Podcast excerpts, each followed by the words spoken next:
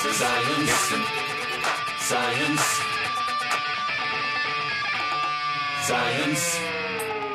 All right, we are back. Here, here's an item I really do need help on. Please, if you know something about this, send us a note at info at radioparallax.com. We should mention, I think, that we've had a few glitches with our website of late, and it has not been updated uh, for the past few weeks, but we do have archived on our website radioparallax.com, over 100 programs that have aired here on KDVS. And if you'd like to uh, go peruse the list, which is now up, please do so and uh, listen away.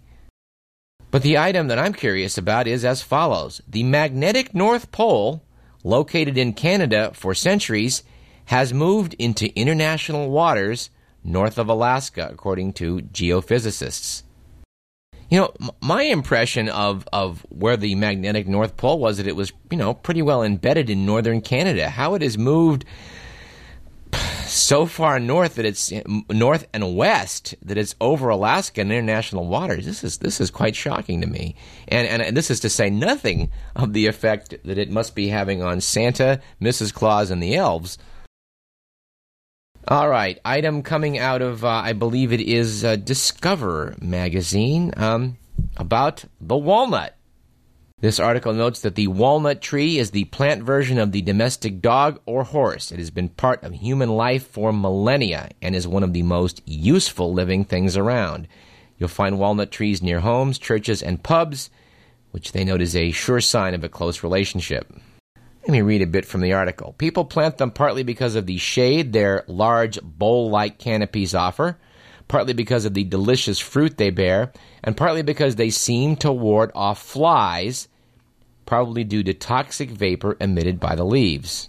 Now, it so happens I have a large and stately walnut tree, an English walnut grafted onto a, a, a California walnut. I guess it's a black walnut rootstock, which I believe all walnut trees in California are. It's a wonderful tree, although unfortunately every summer it is filled with squirrels eating walnuts and dropping shrapnel like bits of walnut shell over the back lawn. Well, that's another story for another day. But but I, I I'm I'm taken aback by this assertion that it that these walnut trees are emitting a toxic vapor. And I'm sure someone out there in our listening audience, one of you dear listeners, uh, knows something about this. Being that UC Davis, of course, is a is a premier agriculturally oriented institution, so please inform us more about this uh, this this toxic vapor. The article notes that uh, a compound 5 hydroxy 1 4 naphthoquinone is toxic to a number of plant species and to aquatic life, and that apparently Chinese herbalists have long used walnut to get rid of intestinal parasites such as tapeworms. Be that as it may, it's noted that uh, the edible fruit of the walnut, better known as, you know, the nut walnut to, to you and I, is certainly beneficial to health. It's rich in antioxidants, rich in vitamins, and also omega 3 fatty acids. Last year, the United States Food and Drug Administration announced that eating a handful of walnuts a day could reduce the risk of coronary heart disease. All right, and, and speaking of other good health news, uh, there was a tentative item in, in New Scientist magazine noting that a cheap and commonly used drug may seek out and kill the HIV viruses hiding in the bodies of people who are infected. This is a very small study based on, I think, three people only who'd been infected with the virus for a long time, but apparently the use of valproic acid twice daily for three months uh, uh, appeared to reduce the levels of HIV uh, 75% in these people. This is a very tentative uh, finding in, in, a very small number of people, but it, but it is interesting and it, it sort of jogs my memory because when I was in medical school, I noted that my pharmacology text um, was referring to valproic acid, which was coming online as an anti seizure medicine, in very negative terms saying this was alleged to work and it was, you know, it remains to be seen whether it would, would do any good. Extremely negative write up. Of course, history has, um, has shown that uh, valproate's proven to be very effective as an anticonvulsant, and perhaps uh, history will repeat itself and it'll prove to be effective as an antiviral agent as well. One can certainly hope so. All right, and from the the last word section of, of New Scientist magazine, we, we have the following. People, people write in questions and then, and then distinguished uh, scientists from around the globe attempt to answer them, and it's, it's very lively exchange at times, such as I think the following. Someone asked, if polar bears were transferred to Antarctica, could they survive? Question one. And second question, would penguins survive in the Arctic? The answer from CM Pond, Department of Biological Sciences, uh, the Open University, Buckinghamshire, UK, was polar bears would probably survive in the Antarctic and the Southern Ocean around it, but they could devastate the native wildlife. In the Arctic, polar bears feed mainly on seals, mainly young pups born on ice floes or beaches. Many of the differences in breeding habits between Arctic and Antarctic seals can be interpreted as adaptations to evading predation by bears. Polar bears would find plenty of fish eating mammals and birds around Antarctica. I, I'm I'm pretty sure that's a that's a that's a good answer. Yeah, the polar bear would probably make it, but it'd be just hell on wheels for the local wildlife. And per Hadrian Jeffs of Norfolk, UK, quote, while as far as I know, no one has ever been stupid enough to introduce polar bears to the Antarctic, there have been at least two practical attempts to transport penguins to the Arctic.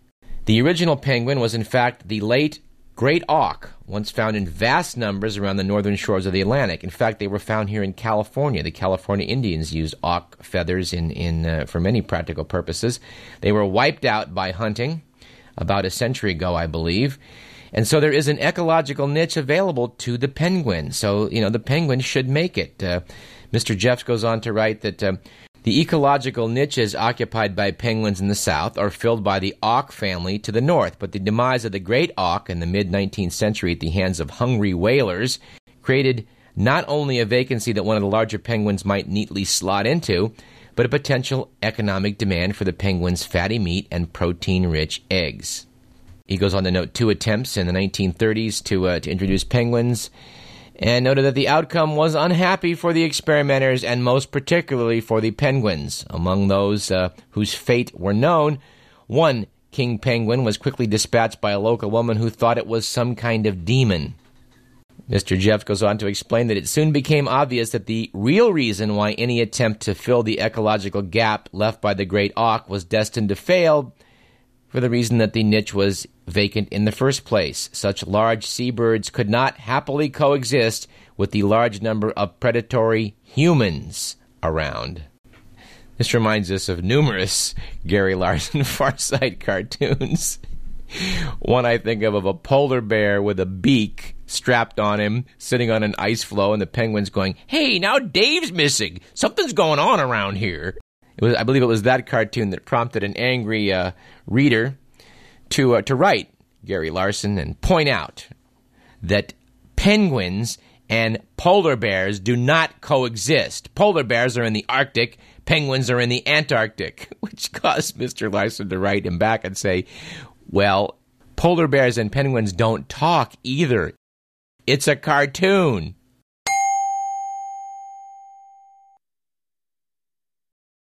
All right, and our final item from the day, which is from the unbelievable file from Harper's Magazine, the August issue, we have the following what was called Confession.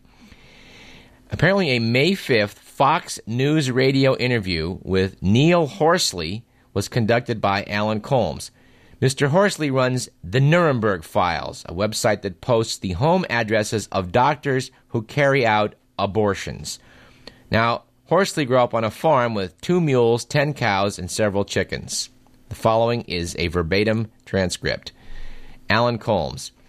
In an Esquire interview, you acknowledge having taken part in homosexual sex and bestiality in the 70s. Is that true? Neil Horsley. That's my point, Alan. I mean, just because it's in the news media, everybody jumps to believe it. But if I say the truth, Colmes, is it true? Hey, Alan, if you want to accuse me of having sex when I was a fool, I did everything that crossed my mind that looked like it might feel good. You had sex with animals? As an active hedonist, absolutely, I was a fool. You had sex with animals. When you go up on a farm in Georgia, your first girlfriend is a mule. I, am I'm, I'm not so sure that's so. You didn't grow up on a farm in Georgia, did you? Are you suggesting that everybody who grows up on a farm in Georgia has a mule as a girlfriend?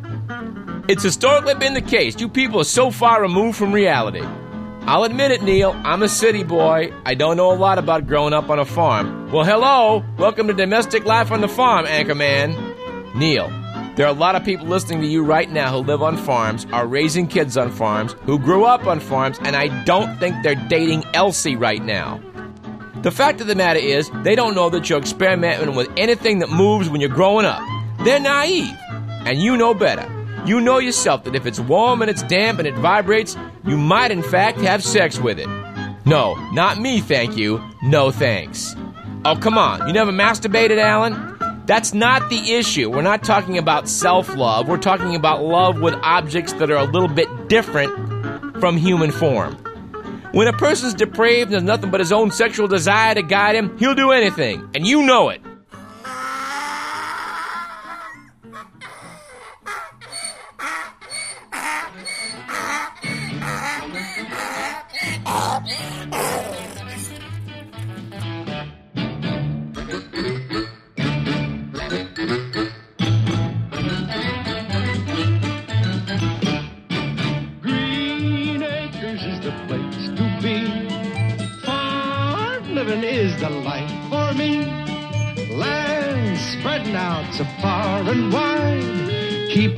Just give me that countryside. Anyway, we really have to get out of this program after that. This program was produced by Edward McMillan. It's been, as always, Radio Parallax. I'm your host, Douglas Everett. We'll see you next Thursday at 5 o'clock. And now, and I'm, I'm sure he hates this program after what we just ended with, please stay tuned for Todd. The stores. Fresh air. Times Square. You are my wife.